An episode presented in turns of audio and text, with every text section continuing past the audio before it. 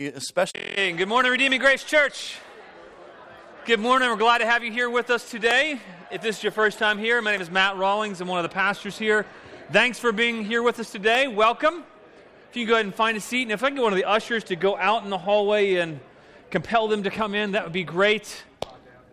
We're going to be reading from our and we're going to be continuing our, our, series in the book of Acts this morning, and we're going to be reading a, a rather long portion of Scripture. And when we go through a long portion of Scripture, I like to have other people read the Scripture for us so that you get a little bit of a break and so we can pay full attention to God's Word and listen to that and then hear the message that God has for us this morning. So turn in your Bibles this morning to Acts chapter 10.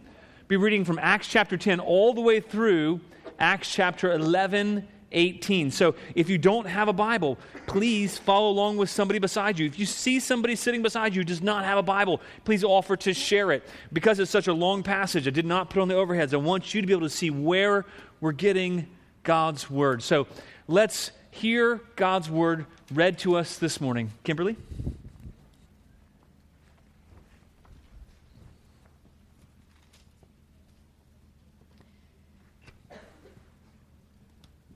At Caesarea, there was a man named Cornelius, a centurion of what was known as the Italian cohort, a devout man who feared God with all his household, gave alms generously to the people, and prayed continually to God. About the ninth hour of the day, he saw clearly in a vision an angel of God come in and say to him, Cornelius. And he stared at him in terror and said, What is it, Lord? And he said to him, your prayers and your alms have ascended as a memorial before God. And now send men to Joppa and bring one Simon, who is called Peter. He is lodging with one Simon, a tanner, whose house is by the seaside. When the angel who spoke to him had departed, he called two of his servants and a devout soldier from among those who attended him, and having related everything to them, he sent them to Joppa. The next day, as they were on their journey and approaching the city, Peter, Peter went up on the housetop about the sixth hour to pray, and he became hungry and wanted something to eat. But while they were preparing it, he fell into a trance and saw the heavens opened, and something like a great sheet descending, being let down by its four corners upon the earth. In it were all kinds of animals and reptiles and birds of the air. And there came a voice to him Rise, Peter, kill and eat. But Peter said, By no means, Lord, for I have never eaten anything that is common or unclean. And the voice came to him again a second time What God has made clean, do not call common. This happened three times, and the thing was taken up at once to heaven. Now, while Peter was inwardly perplexed as to what the vision that he had seen might mean, Behold, the men who were sent by Cornelius, having made inquiry for Simon's house, stood at the gate and called out to ask whether Simon, who was called Peter, was lodging there. And while Peter was pondering the vision, the Spirit said to him, Behold, three men are looking for you. Rise and go down and accompany them without hesitation, for I have sent them. And Peter went down to the men and said, I am the one you are looking for. What is the reason for your coming? And they said, Cornelius, a centurion, an upright and God fearing man who is well spoken of by the whole Jewish nation, was directed by a holy angel to send for you to come to his house and to hear what you have to say. So he invited them in to be his guests. The next day he rose and went away with them, and some of the brothers with, from Joppa accompanied him. And on the following day they entered Caesarea. Cornelius was expecting them and had called together his relatives and close friends. When Peter entered, Cornelius met him and fell down at his feet and worshipped him. But Peter lifted him up, saying, Stand up, I too am a man. And as he talked with him, he went in and found many persons gathered. And he said to them, You yourselves know how unlawful it is for a Jew to associate with or to visit anyone of another nation. But God has shown me that I should not call any person common or unclean. So when I was sent for, I came without objection. I asked then, Why you sent for me? And Cornelius said, Four days ago, about this hour, I was praying in my house at the ninth hour, and behold, a man stood before me in bright clothing and said, Cornelius, your prayer has been heard, and your alms have been remembered before God. Send therefore to Joppa and ask for Simon, who is called Peter. He is lodging in the house of Simon, a tanner by the sea. So I went for you at once, and you have been kind enough to come. Now, therefore, we are all here in the presence of God to hear all that you have been commanded by the Lord. So Peter opened his mouth and said, Truly, I understand that God shows no partiality, but in every nation, anyone who fears him and does what is right is acceptable to him. As for the word that he sent to Israel, preaching good news of peace through Christ Jesus, he is Lord of all. You yourselves know what happened throughout all Judea, beginning from Galilee after the baptism that John proclaimed, how God anointed Jesus of Nazareth with the Holy Spirit and with power. He went about doing good and healing all who were oppressed by the devil, for God was with him. And we are witnesses of all that he did in the country of the Jews and in Jerusalem they put him to death by hanging him on a tree, but God raised him on the third day and made him to appear, not to all the people, but to us who had been chosen by God as witnesses, who ate and drank with him after he ch- rose from the dead. And he commanded us to preach to the people and to testify that he is the one appointed by God to be judge of the living and the dead. To him, all prophets bear witness that everyone who believes in him receives forgiveness of sins through his name. While Peter was still saying these things, the Holy Spirit fell on all who heard the word. And the believers from among the circumcised who had come with Peter were amazed because the gift of the Holy Spirit was poured out even on the Gentiles. For they were hearing them speaking in tongues and extolling God. Then Peter declared, Can anyone withhold water for baptizing these people who have received the Holy Spirit just as we have? And he commanded them to be baptized in the name of Jesus Christ. Then they asked to remain for some days. Now the apostles and the brothers who were throughout Judea heard that the Gentiles also had received the word of God. So when Peter went up to Jerusalem, the circumcision party criticized him, saying, You went to uncircumcised men and ate with them. But Peter began and explained it to them in order. I was in the city of Joppa praying, and in a trance I saw a vision, something like a great sheet descending, being let down from heaven by its four corners, and it came down to me. And looking at it closely, I observed animals and beasts of prey, and reptiles and birds of the air. And I heard a voice saying to me, Rise, Peter, kill and eat. But I said, By no means, Lord, for nothing common or unclean has ever entered my mouth. But the voice answered a second time from heaven, What God has made clean, do not call common. This happened three times, and all was drawn up again into heaven. And behold, at that very moment, three men arrived at the house in which we were, sent to me from Caesarea, and the Spirit told me to go with them, making no distinction. These six brothers also accompanied me, and we entered the man's house. And he told us how he had seen the angel stand in his house and say, Send to Joppa and bring Simon, who is called Peter. He will declare to you a message by which you will be saved and all your household. And as I began to speak, the Holy Spirit fell on them, just as on us at the beginning. And I remembered the word of the Lord, how he said, John baptized with water, but you will be baptized with the Holy Spirit. If then God gave the same gift to them as he gave to us when we believed in the Lord Jesus Christ, who was I that I could stand in God's way? When they heard these things, they fell silent and they glorified God, saying, then to the Gentiles also God has granted repentance that leads to life.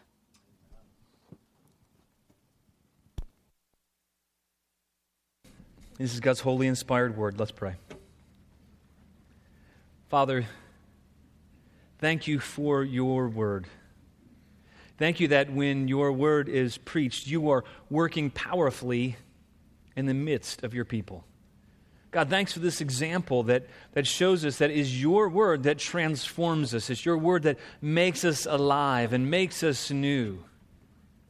And Father, I pray this morning that we would anticipate you to be at work here this morning as you were at work there. Holy Spirit, would you come? Would you fall upon us as your word goes forward today? God, we pray for you to enliven us, Lord. I pray that you would give us an expectancy to see you at work. Lord, to, to shatter all of our preconceived notions. God, I pray that you would, you would tear down any, any barriers in our minds, that you would give us faith that you are at work, that you're the one who calls, you're the one who makes clean, and you're the one who makes alive. So, Lord, do your work. In Jesus' name we pray. Amen. Man named Gene Brown, he once shared a little story about two apples. He said two apples were up in a tree. They were looking down on the world. And the first apple, he says, look at, look at all those people. They're fighting, they're robbing, they're, they're rioting. No one seems willing to get along with his fellow man. Someday we apples will be the only ones left. Then we'll rule the world. Replied the second apple, which of us, the reds or the greens? It's a little humorous, but it highlights what was really a reality for us is that we can often distinguish between different backgrounds, different ethnicities, different colors. We can, we can often tend to differentiate or discriminate between others of different, maybe ethnicities or social classes or castes, if you will. A less humorous story about Mahatma Gandhi that is really from his own autobiography. Was called The Story of My Experiments with Truth. Unfortunately, Gandhi never found the truth, but he shares an account that happened during his formative days in England. And he, he wrote that he had, he had read the Gospels, he was interested in them. He actually considered himself a follower of the Sermon on the Mount. And so he was curious about Christianity. And he said he even seriously considered converting to Christianity. He saw that the teachings of Jesus could be a solution to this caste system that he hated, to this societal structure that alienated and isolated some, that differentiated between people based on their social status. So one Sunday he went to visit a church in England and so that he could talk to the minister about what it meant to be a Christian. But when he entered the building, there was an usher there who informed him that this place is not for people of your kind. It was for whites only. You should go and worship with people of your own caste and your own kind. Well, Gandhi, he left the church. He never looked back. He never came back again. He wrote, If Christians have caste differences also, I might as well remain a Hindu. You see, the actions that he encountered were absolutely contrary to the good news of the gospel of Jesus Christ. You see, the good news of the gospel of Jesus Christ has come to, to tear down walls, to, to break down those barriers. It, it has come so that everyone from any background, any ethnicity, tribe, tongue, and nation can be born again in Jesus Christ. The actions of the usher had nothing to do with what Jesus came to do. Jesus came so that all nations of the earth might be saved through him. And the good news about Jesus, we have to remember it's, it's not an American thing, it's not a white thing, it's not a, a Jewish thing, it's, it's not a black thing, it's not a thing of any different skin color. It's the good news about Jesus doesn't belong to just one language or culture or ethnicity. It doesn't just belong to one social status. And that's what we see here this morning in this wonderful passage, this beautiful, really miraculous account of God orchestrating events and moving Cornelius and Peter and making things happen because God wanted them to see. He wanted them to see that, that through Jesus, through Jesus, the hope of all the nations, through Jesus Christ, He he desires to give new life and to call those who are unclean clean. And really, the main idea that I think Luke wants us to see, and that I want, I believe that God has for us this morning in this passage, is that since Jesus is Lord of all, and this is that's taken directly from the passage later on when, when Peter is preaching, and he kind of parenthetically just says, Jesus is Lord of all. So, since Jesus is Lord of all, we should take the gospel to all. Since Jesus is Lord of all, we should take the gospel to all because all find acceptance in him. There is no acceptance outside of Jesus Christ. And since Jesus is Lord over all, we're called to take the gospel to all because that's where all find acceptance in him. And there's really five truths that this passage reveals to us, and five implications of the fact that Jesus is Lord of all. So, if Jesus is Lord of all, what are the implications of that? And we see that Luke is spelling those things out for us in, in kind of picture format. Luke, Luke doesn't teach in the same way that a lot of the other epistles will teach, but Luke teaches us by giving us examples, by giving us principles lived out. And he carefully chooses these accounts. They're, they're all accurate historically, but he carefully chooses accounts because he wants to make a point. And so the first truth, the first implication that we see is that God comes to the unclean and seeks them out for himself. God comes to the unclean and seeks them out for himself. And we can see this really in the first eight verses of the passage. Right at the beginning, God makes it very clear that he goes to the unclean. See, it might be surprising for Luke's early readers as they picked up Acts and they, they opened up their scroll, I guess, back then, and they saw wait a minute, this is a Roman centurion. This is the occupation force. These are the guys who are the source of all of our troubles. And yet, God is sending an angel to the unclean. God is, is going and seeking them out for himself. And, and so the account opens with this Roman centurion Cornelius. Verse 1 tells us at Caesarea there was a man named Cornelius, a centurion of what was known as the Italian cohort. Not only was he a Roman, not, not only was he living in Caesarea, which was a predominantly Roman town in the midst of Judea, but he was a centurion. He was, he was one of the, the most elite trained soldiers. He was one of the bad guys, if you will, in that day. Although, oddly enough, Scripture, so many times you see that it's the centurions who have more faith. You see, God was drawing Peter out of his comfort zone. He was he was drawing the disciples into unfamiliar territory. And, and, and Luke's showing us here, really, that the gospel is meant to go to those who are unclean. That God's intent was always to save the nations through Jesus Christ. Herod had built the great city of Caesarea, named it after Caesar Augustus. By this time, that the Roman cohort was, was stationed here. It was both the civil and military capital of all of the Judea, the, the province of Judea, which included Israel, Jerusalem. And, and it was the seat of really the hated ones, according to the Jews. And because of that, there weren't very many Jews in the city. And so Peter is being drawn to a man who is otherwise his enemy. He goes to this culturally Roman city.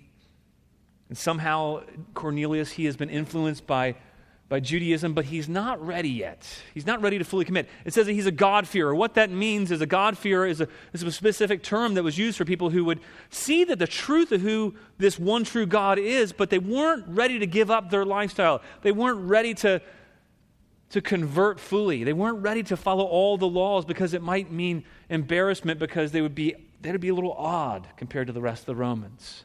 But yet he's a God-fearer, and he says he's praying and he's devout. He's giving alms. He's doing all that he can to be a good person, but yet he's not been born again by doing that.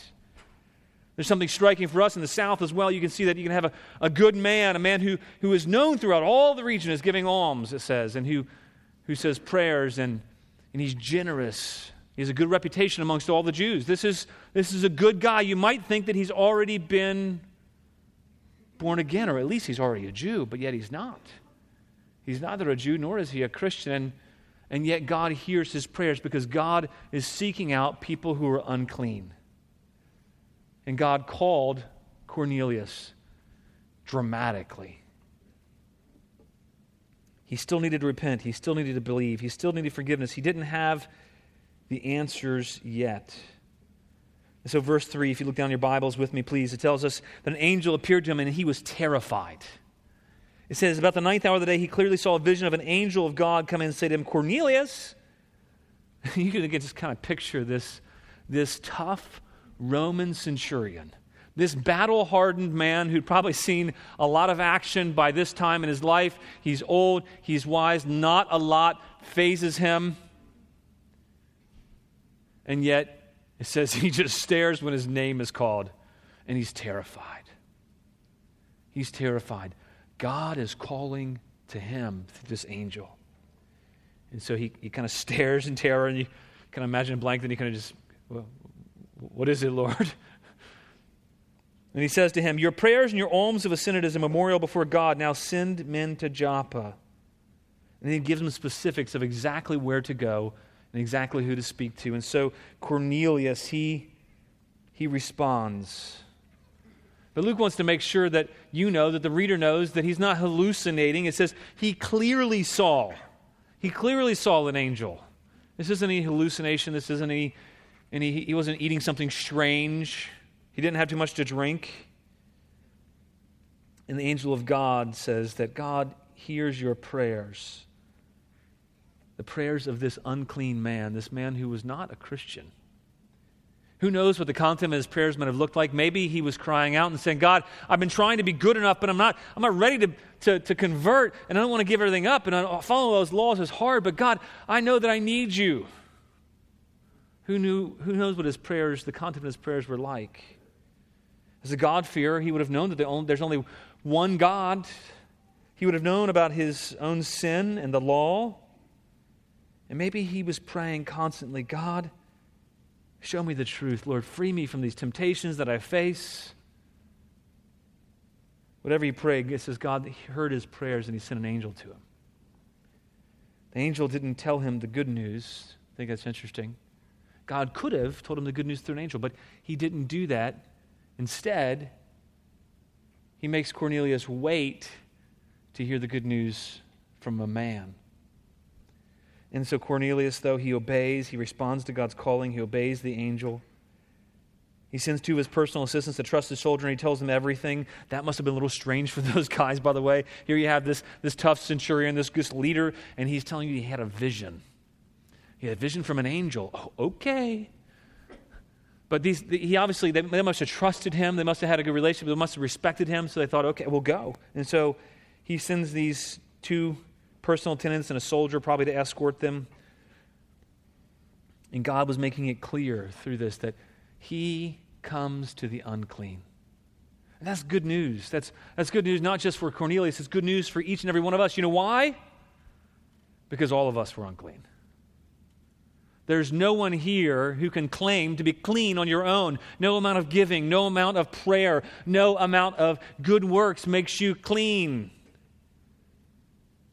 And so God comes to the unclean, and God calls the unclean. You, you, you probably have not had an experience like Cornelius had where an angel showed up and spoke to you, but nonetheless, God called you, and God calls to all those who are unclean because He wants to make the unclean clean.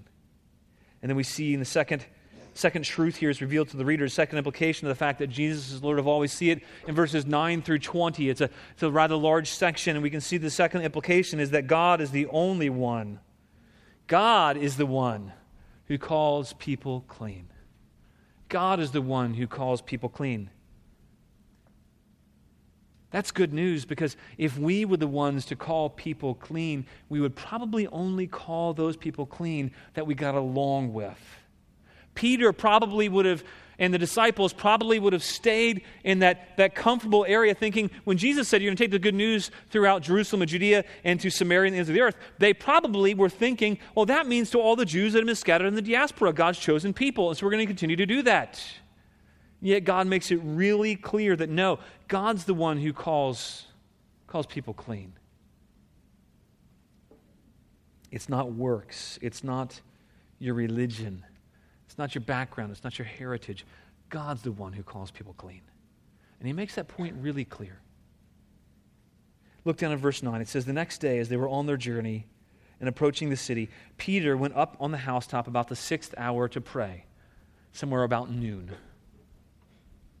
And at the same time that they were on their way, God was, was, he was actively at work orchestrating things. He appeared to to Cornelius the day before. He sends these guys, and just as they're about to arrive, he shows Peter a vision. God was orchestrating things so that, that Peter wouldn't have too much time to think and, and second guess himself, and also so that Peter would get the connection between the vision and what the vision meant. And so, verse 10, look down your Bibles, it tells us Peter was hungry and he wanted something to eat, but it wasn't ready yet. I love, I love the really human details in this story. I can relate to Peter. He's hungry. It's not ready yet. I guess I'll go up on the roof and I'll pray. And he falls asleep. It sounds like me so often when I go up to pray. I'm like, I have great intentions. I'm going to pray, and oh Lord, I'm going to pray, and then I just end up nodding off. Well, in the midst of that, God uses our very human, our very frail condition, and God uses Peter's hunger and his very frail condition. And so while they're preparing the meal, he kind of goes into this dazed kind of state. But he sees this vision clearly, and he's so focused on the vision and so oblivious to everything else around them that, that it says he, he, he fell into a trance, as if it were. And that, that word is not what, in, in modern day, that can seem to mean that, you know, he was, you know, he was he was in doing spirit travel or something weird. No, that just means that he was he saw a clear vision and he was focused on it so that kind of everything else faded. He wasn't asleep, yet he was focused on this vision he was seeing. And inside of this, this sheet, this, this linen sheet, this big sheet that was that's lowered down, he sees all kinds of animals. He sees every kind of four footed animal. That would have included those unclean animals and clean animals both. He saw every kind of creeping thing snakes and spiders and all kinds of creepy crawlies and centipedes. And think about all the creepy crawlies that you don't like. Peter was seeing here. He says, all kinds, every kind of four footed animal. Maybe saw a few skunks in there. I don't know. Mix of birds of prey and clean and unclean. And not only would a, would a Jew really be taken aback by, by the command that, was, that was given to eat unclean things, but but all these unclean and clean things were mixed together. There was no differentiation between the two. There was, there was no difference between the clean and unclean. They were all mixed together. In Jewish customs, even if dishes were ever used for an unclean thing, they were, they were spoiled and they couldn't be used for clean things again. Jewish Old Testament, it was, it was clear they were not to eat certain kinds of animals like the rest of the nations around them did, where they would become unclean. And there was such a tight association between what they ate with the nations that the Jews, when they were avoiding Gentile ways and practices, it became almost synonymous with avoiding Gentile foods because to eat food with the Gentiles was to share fellowship with them, which could make you unclean. And so those two were closely related. And they weren't permitted to eat things like pigs and I'm grateful for this passage. We can eat bacon now. And they couldn't eat badgers or groundhogs or any kind of reptile or snake or creepy thing. And, you know, Peter wasn't the only one that, to kind of look down on people who ate other things. I don't know if you've ever watched something like Bizarre Foods with Aunt, uh, whoever the guy's name is, Zimmern or something like that. They eat really strange things, but it's not, it's not relegated to something overseas. My, my wife and I, we both grew up in rural Virginia. And uh, she grew up with very little means financially, even though she was classically educated and learning Latin at an excellent school academically. But they didn't have very much to much money, and so they ate whatever they were given. And at times, my wife, that, that meant eating things like, like rabbit or squirrel or groundhog or roadkill, deer. It was, it was meat, and they were grateful for it. But some people can't relate to that. And you can automatically think that, boy, if you eat groundhog, groundhog? Rock badger? You must not be very smart. You must be backwoods. You must be low class. And it's kind of a subtle discrimination that we, we can tend to do. And that's really weird. You must have been up in that Appalachian area, they kind of thing, with play guitar and you're like scared and, and um, and you can look down on people and you can but it's a, it's a really subtle discrimination but we're all tempted to that kind of discrimination but even more heightened than that for peter was he tempted to look down on those foods because those foods were associated with those people and so this voice shockingly tells him rise peter kill and eat not just eat but kill and eat bloody your own hands slaying these unclean things. And this voice from heaven was asking him to do something that was offensive to him and against the Jewish laws. And, and there was three other times, if you are looking, if you know your Old Testament, if, you, if you've read about Abraham, he was asked to do something very offensive. He was asked to sacrifice Isaac. And then Hosea was asked to marry a harlot or a prostitute. And Isaiah was told to go around virtually naked for three years. These were some offensive, repugnant things that they were asked to do. And yet the expectation was that they would listen and obey, that they would obey God's voice, obey God's calling. In every case, uh, just like this one with Peter, the person is asked and expected to begin to do what's presented to them. And so we, we see something, though. Peter doesn't, he doesn't respond the first time. Now, that's, that's kind of encouraging for, for me because I know that I don't respond to God the first time often as well. Now, notice, look down to verse 14 in your Bibles, please. It says that Peter, he recognized the Lord speaking to him in his vision. He says, By no means, Lord. Wait a minute. He knows this is God speaking to him, and he says, By no means, Lord? What? I thought he was a great apostle. Didn't he just hear God speaking? And yet he goes, By no means, Lord. I think sometimes we can, we can have that same kind of reaction, right? Go and talk to that person on the bench at the park that's, that smells bad, that looks like they don't have a place to live. Go and talk to them and befriend them. Go take them home for dinner. Oh, by no means, Lord, I think that's dangerous. They don't seem clean.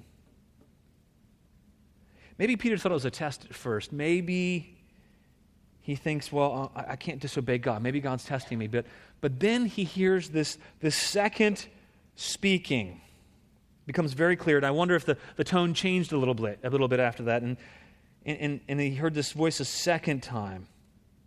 And it makes it clear there's no test, and he, it, it corrects Peter. And the second voice comes to him and says, What God has made clean, do not call common. And you think that that would kind of put Peter in, in his place, and that would kind of check him, and then he would think, okay, well, all right, well, I'm, I'm, I'm this is really gross, but I'm going to I'm going to get up and I'm going to have a spider or whatever it was that he was most grossed out by.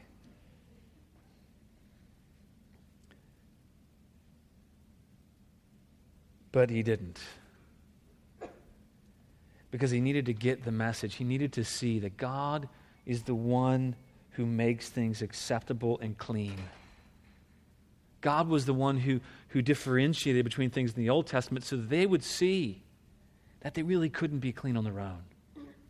And he wants Peter now to see that, yes, I commanded in the Old Testament we separate those foods because I want you to be set apart and different from the nations. But you, you, you, even then, you couldn't do it. You couldn't be clean. And I want you to see now that really it's me who makes things clean or unclean.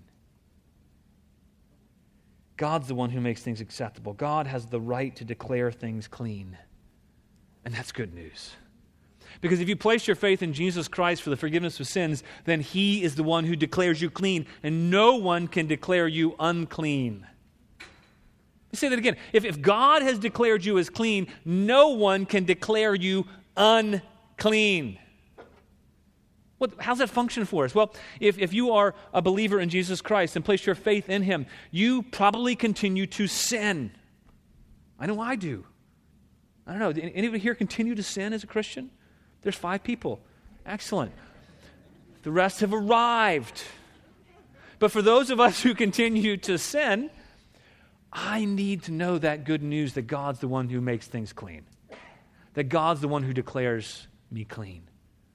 Because I feel unclean. There are times, and probably every day, where I'm aware of my sins and uncleanness against God, and my faith and my hope is that God, you are the one who declares clean, not my behavior, not my right living, not my almsgiving, not even my following the law in obedience to you, and all those good things but God is the one who makes things clean. And God, what God has made acceptable, Peter's not to call common or unclean. And that goes for us as well. See, we can differentiate by what we see, we can differentiate by what we hear, we can differentiate by our experiences, by our culture, by how you were raised. by your biases. We can differentiate according to those things. And God says, uh uh-uh, uh you can't do that. People are not clean or unclean based on your expectations. It's not about their accent or where they came from or how much money they have or don't have. It's not about the color of their skin. It's not about their preferences or what they eat. So he says, Don't go on rejecting what I call clean. For a Jew to accept a Gentile's food would have been to accept the Gentile himself. And so Peter really is getting it. He's thinking, oh, wait a minute. If, if all these unclean foods, which are associated with table fellowship and being unclean with Gentiles, are accepted, then, then God's saying something bigger here. This is not just about food.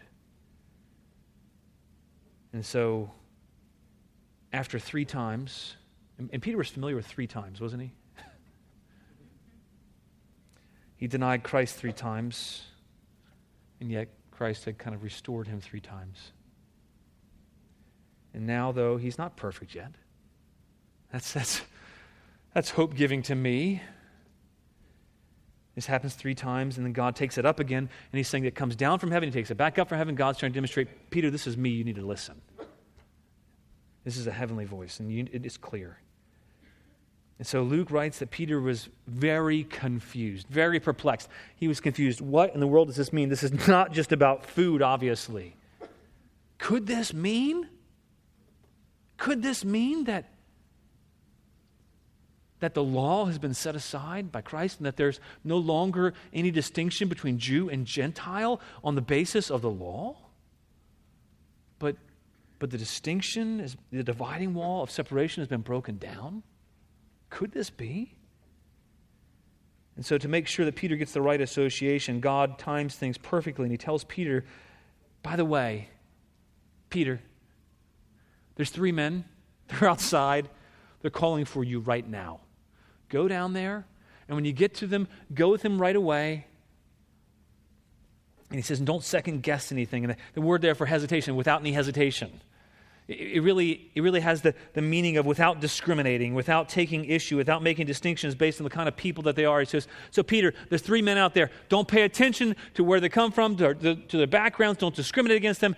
I want you to go with them because I've sent them. And so he goes. He, he gets up, he goes down downstairs. And God wants Peter to know that he is the only one who calls things clean. And then we see this a third truth, a third implication of the, the reality that Jesus is Lord over all, as Peter tells us later. And this, this third truth we see in verses 21 through 33 it's that God calls disciples of Jesus to go to those who are considered unclean. God calls disciples of Jesus to go to those who are considered unclean. Don't stay in your comfortable place by the sea in Joppa, Peter. Don't stay where it's, it's beautiful and where it's easy. Peter, I want you to go to the unclean. Go to Caesarea. Go where it's difficult. Go where it's a very Gentile culture. And go to this centurion, this enemy.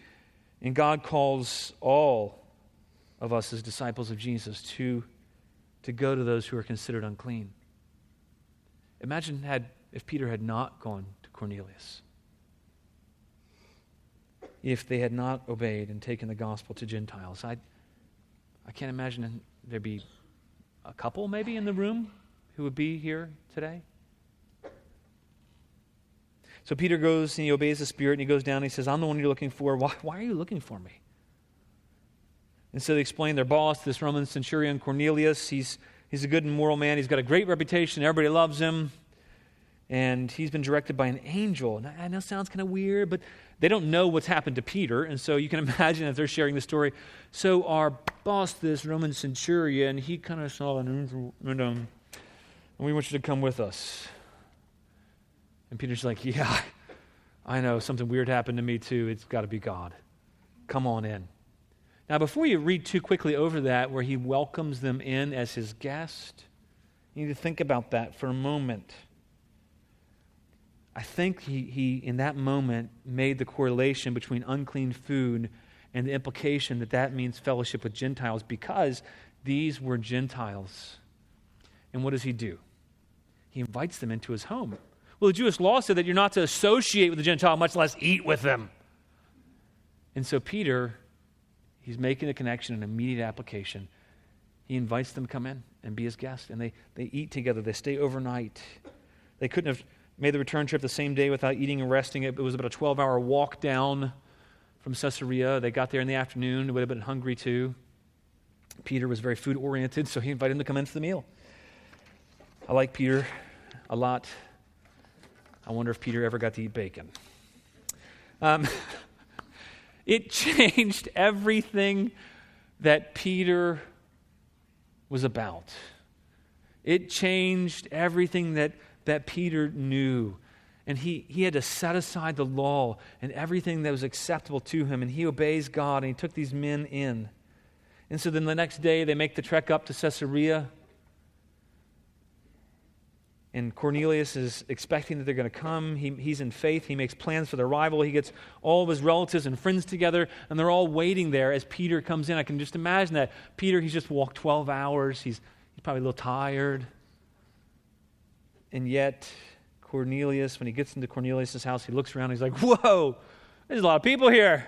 I thought I was just going to go talk to this guy named Cornelius, and you got a whole household and all the relatives and friends and neighbors around. And Peter's thinking, well, this is not, this isn't normal.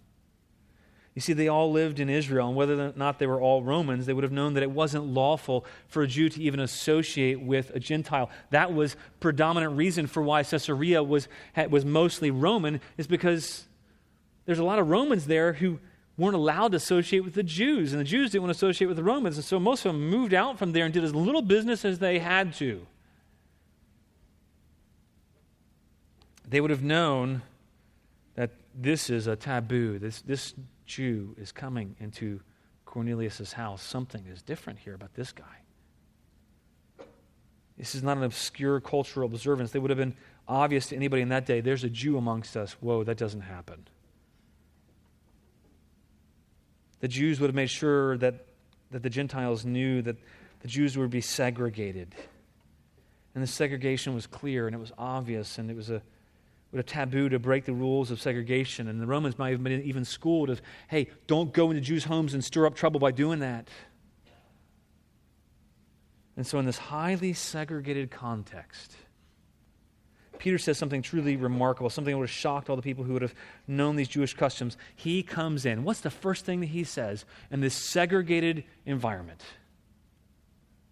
Put yourself maybe back in the 50s in Greenville, where guys like Jesse Jackson grew up. Put yourself in the shoes of somebody in the 50s in a segregated environment. And God's calling you to go to that other culture because he wants to break down the walls of separation because God is the one who makes people clean. And God calls his disciples to go to whoever we consider unclean, no matter what that perspective is. And so Jesus goes into this segregated context. And I mean, Peter goes in the segregated context and he says something remarkable. He says, God has shown me, look down your Bibles, God has shown me I should not call any person common or unclean. Yep, Peter got it. It wasn't about food, it was about the separation between Jews and Gentiles. He says, God has shown me I should not call any person common or unclean. Hundreds of years earlier, Moses had instructed people of Israel to be separate, to be set apart, to be different in dress and how they lived and what they ate and how they bathed. Don't intermarry, don't defile yourselves by associating with anybody who wasn't one of God's people. And yet, in one moment, God is showing that He intends to break down all the dividing walls of separation, all all the social distinctions, all the distinctions between nations and ethnicities and people groups, because God wants to bring one people to Himself who He makes clean through His Son. See, it was God's intention all along that people see that we can't ever really be fully acceptable by obeying the law. You can't ever be perfect on your own. we can't keep the law perfectly. We're bound to fail. And even the Jews would really be unclean and need to be made clean year after year after year. They needed the good news just like we need the good news, like all of us do. The law doesn't bring cleansing, but God brings cleansing. And He calls His disciples to go and bring His cleansing to people through the good news. So he says to Cornelius, Well, why'd you send me? And Peter tells him exactly what happens, and he goes through the recounting of the vision. And then in verses 34 to 38, Peter preaches, and when he does, we see really the fourth truth that God wants the reader to get. And what's this, this fourth implication of the fact that Jesus is Lord of all? Well, Peter declares it in his sermon. He begins off really in, in verse 34. And, and so, this, this fourth truth, this fourth implication is that God doesn't show partiality. Why is that important? God doesn't show partiality. He says, Everyone who believes in him receives forgiveness of sins in his name. Look in verse 34. It says, So Peter opened his mouth. Truly, I understand God shows no partiality, but in every nation, anyone. Are you, are you, you getting these words? No partiality in every nation. Anyone who fears him and does what is right is acceptable or able to come to him. And Peter's saying, I get it. Anybody who fears God and seeks to do what's right is acceptable to come to God. He's not saying that anybody who fears God and does what is accept, right is accepted by God eternally or receives Jesus. What he's saying is that, that God comes to all those who will fear him and seek to do what's right. Some people have used this scripture to, to argue really for universalism and say, well, anybody who's fearing God, whether they know who that a God is or not, and anybody who is, is, is doing what's right, well, that's acceptable to God. And that's not what this passage is saying. Well, how do we know that? Well, I think the context makes it very, very clear. It doesn't mean everybody's universally accepted in the sense of right and worthy, but it means that God will accept anyone who comes to him and fears him, who comes to him humbly. God accepts Cornelius' desire to know more about God, and so he sends Peter to share the good news about him. Well, well where am I getting that from? Where, how can I be so sure? Where, where, does that come from in this passage? Well, Peter, look down in, in verse 14 of, of chapter 11. Peter is explaining what Cornelius had heard himself in verse 14. Cornelius wasn't saved by praying to God and by giving alms, he needed to hear the message of the gospel. He was fearing God. He was doing what was right, and yet he needed to hear the good news. You might have a lot of neighbors around you, or friends, or coworkers, and you think, well, they're a really good person. And they don't, I don't think they're going to even see their need for God. They, Cornelius's friends might have thought that too. Maybe he had Christian friends. I don't know. And you might have thought if you knew Cornelius, well, he's a God-fearer. He's got it all together. Things are going well. He seems to be doing what's right. I'm not going to share the gospel with him. He might be offended that he needs something. And yet, God calls his people to go to people who look like they have it all together, just as much as people who don't look like they have it together. And then in, in, in, verse 14 of chapter 11, the angel is saying, um, Peter will declare to you a message by which you will be saved. So the way that he was saved was not by fearing God, being a God-fearer, and doing good things. It was by a message by which he would be saved. And what's that message? It's the message of the good news of Jesus Christ. It's a message that we need to communicate, that we must communicate, that he calls his disciples to go to all those around to communicate the message by which people must be saved. The question is, are we doing that? Are we going around to people like Cornelius who look like they have it all together? Are we going around to people who are not like us, who Peter would have seen Cornelius as unclean? We would have seen Cornelius as a pretty good guy. Peter would have seen him as untouchable. Are you going with the message by which people must be saved? Are you going? Are you taking the message to the unclean? Are you taking the message to the people who look like they have it all together? And Peter tells them in verses 36 to 43 that this message is that through believing in Jesus, anyone can receive the forgiveness of sins. And that's, that's the message that, that all of us who have placed our faith in Jesus have believed in that God sent his son, Jesus Christ. And maybe, maybe you're not a believer yet. Maybe, maybe you're a God-fearer. Maybe You're far from God here. But God wants you to hear this message today, too. That He loved the world, those who were dead set against Him, so much that He sends His only Son to take the punishment for our sins on Himself, the punishment that we all know we deserve, even if we don't admit it. And to take away the God's wrath that we know that God would be angry with us for what we've done and for who we are. And yet Jesus came to, to take away the wrath of God and to to take the penalty, to bear it himself. And then God, God purposed to credit, to, to count us as righteous based on not what we've earned, but what Jesus earned on our behalf. And this is the good news that, that, that Cornelius needed to hear, that we all need to hear, that people around us need to hear. And do you know that? Do you see Cornelius around you as lost? Do you see that God calls you to go to them? Do you see that God calls you to go to the unclean? And if you do, then the question for all of us is what are we doing about it? Or will we disobey God time after time after time after time when God speaks to us? Maybe not through an angel, but he speaks through his word. And Peter tells them the story of Jesus Christ. He tells them that we're all responsible to our Creator and the message we all need to hear is anyone who repents, anyone who turns away from living for ourselves and turning away from our sins and turning to Him, trusting the fact that Jesus has died, we, we will be forgiven because of what Jesus did.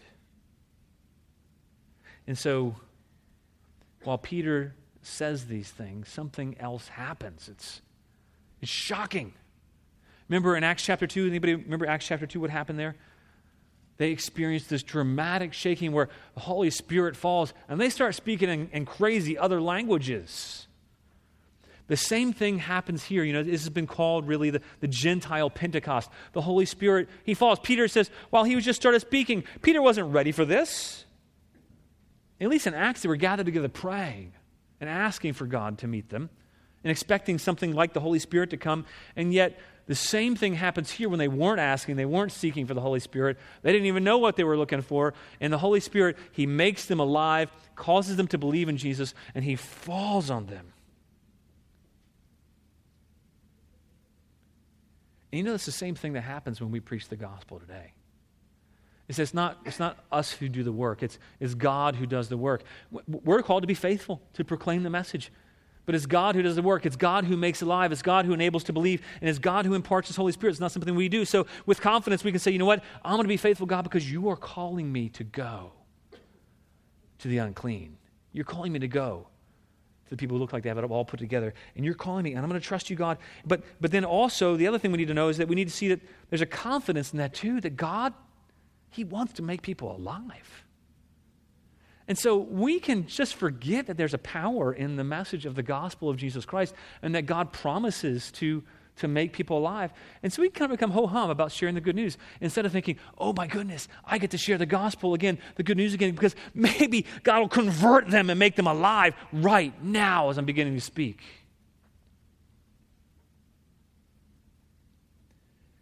And everybody who heard, that listened to the word and accepted the word, they were all given this gift of the Holy Spirit and his his presence had come to live in the untouchables.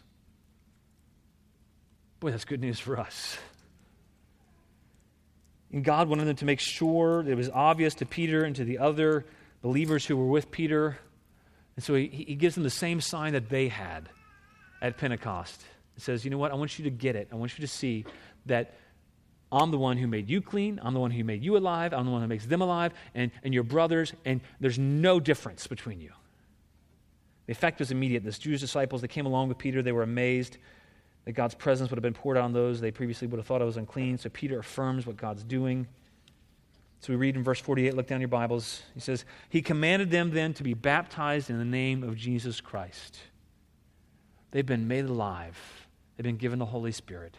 He says, Well, who's going to withhold water from this? Can anybody think of a good reason? I like that Peter asks a rhetorical question. Nobody answers him. He just then he commands them to be baptized in the name of Jesus Christ. The word it was spreading far and wide, so everyone who believes in him has a forgiveness of sins.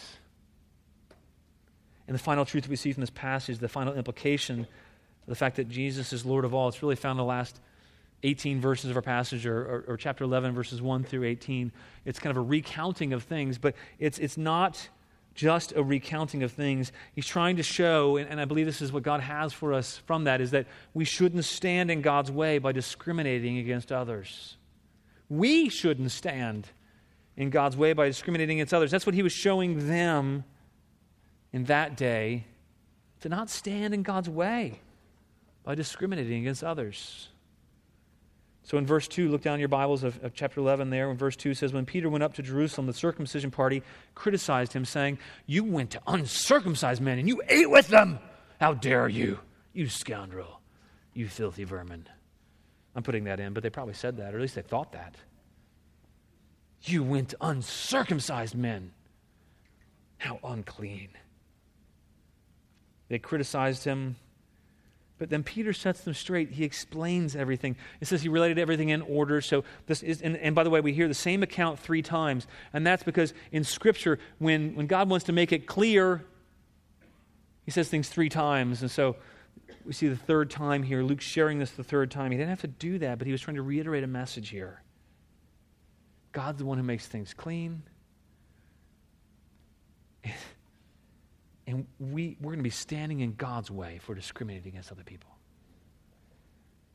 And, and then Peter tells him, just like John immersed in water, that just like Jesus said, that they were baptized in the Holy Spirit. They were immersed in the Holy Spirit. And then in verse 17, look down your Bible, says, if, if God gave them, if then God gave them the same gift as he gave to us when we believed in the Lord Jesus Christ, who was I and you think, well, he's the he's kind of the leader of the church at the time. Who was I that I should stand in God's way? And, and what was the response? He, he asked that rhetorical question Who was I that I would stand in God's way? And he wasn't just saying that for his sake, he was saying it for the sake of those people who were questioning him. Peter's saying, Well, who, who was I to stand in God's way? And then they got that question to them, too. Well, who, who am I? Who are we? To be against what God has made so clear. Three times God's made it so clear. This is what God has planned. Who are we to go against what God's made clear that He intends for His good news to go, good news to go to people who were from every tribe and tongue and nation? And so it shuts them up when He asks that question Who am I to stand against God? And what He's kind of asking them is Who are you? Who were you to stand against God? Who are you to say they're unclean? Who are you to say that we're not to go to the uncircumcised? If God says we're to do that, who am I? Who are you? It says in verse 18, look down your Bible, it says, When they heard these things, they fell silent. And then had an appropriate response after that. It says, They glorified God, saying, Then to the Gentiles also. God has granted repentance that leads to life. What are we meant to get? No one is ineligible. No one is to be viewed or treated as unclean. We're not to separate from people on the basis of what they do, what kind of music they listen to, how they dress, or how they behave. Nobody's to be viewed or treated as unclean. There's, there's no more segregation. There's to be no more discrimination. Like he told Peter, he says, don't go, don't go discriminating against them, the people that I've sent to you. God doesn't show partiality. Peter got it. He says, I know God doesn't show partiality. And so, because of that, we're not to show partiality either.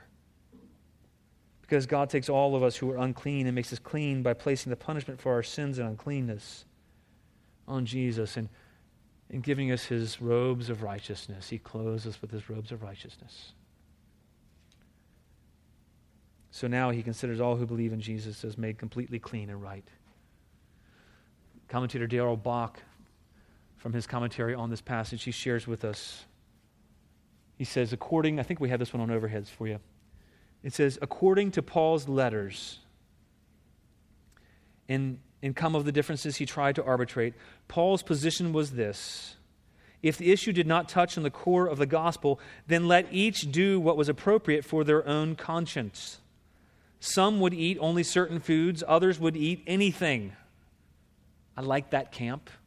Maybe you like the camp of only eating certain foods. I like the eating everything part. He says some would set apart certain days, like opening day of hunting season. Others would treat all days the same. This approach reflected a respect for the cultural roots that did not seek to make everyone in the church exactly the same. May that be said of us, right?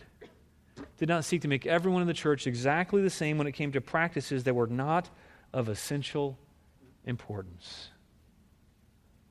Peter got it. Paul got it. Do we get that? How do you and I tend to discriminate today? Do you consider other Christians as unclean, maybe because they choose to raise or, God forbid, educate their children differently than you? Oh my, is somebody going to actually homeschool their kids? Ooh, is somebody actually going to send their kids to public school? Oh my goodness, what if, what if that person doesn't correct the behavior the way they're going to turn out awful? Do you consider yourself better than somebody else because of your diet? Maybe your healthcare choices? Maybe because you practice traditional, holistic, or herbal medicine, or maybe because you like doctors?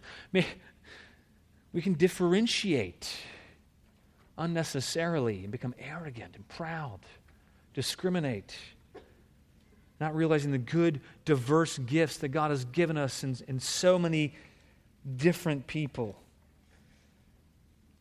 You know, I was thinking about having, your, having somebody over to your house. Why did the Jews so closely associate foods with the people? Well, because if you think about it, having somebody over to your house who you don't like, that says something, doesn't it? Having somebody over to your house who's different than you and sharing a meal with them, sitting down and sharing the same food it it says something, it does something, it communicates something about accepting that person and considering them equal. You're inviting them into, you're being vulnerable, and it, and it communicates that you welcome them, and you accept them, and you want to include them. Conversely, think about for a moment the kind of person you don't want coming to your house. Think about the person that you know that you find unclean or annoying. Think about the person that you know that Maybe they don't bathe. Maybe they don't wear deodorant. Or maybe they're just different than you. They look different than you. They have a different accent. They come from a different background. I can't relate to them. We come from a different socioeconomic backgrounds. Uh, they have a degree, I don't, or they don't have a degree, I do, or whatever those distinctions are. If you won't share a meal with you and your family, those are the people you're not welcoming as God has welcomed you're not associating with, you're not including as God includes. And, and so we're viewing as common what God has said is not common.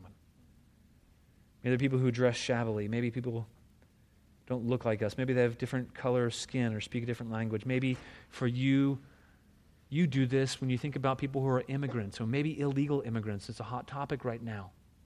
Do you call them unclean in your head? Or maybe even out loud or to the TV?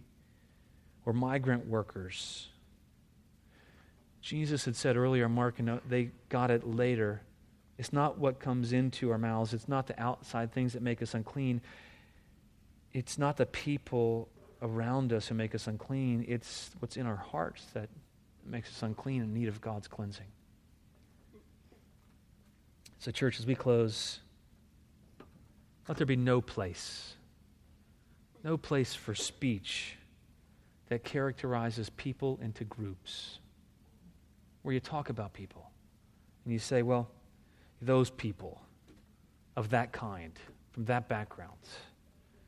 And you give subtle racial slurs, like you say, those Mexicans, or those whites, or those blacks, or those Arabs, or those immigrants, or those welfare people, or whatever group you're sinfully looking down on, because it, that's sinful discrimination.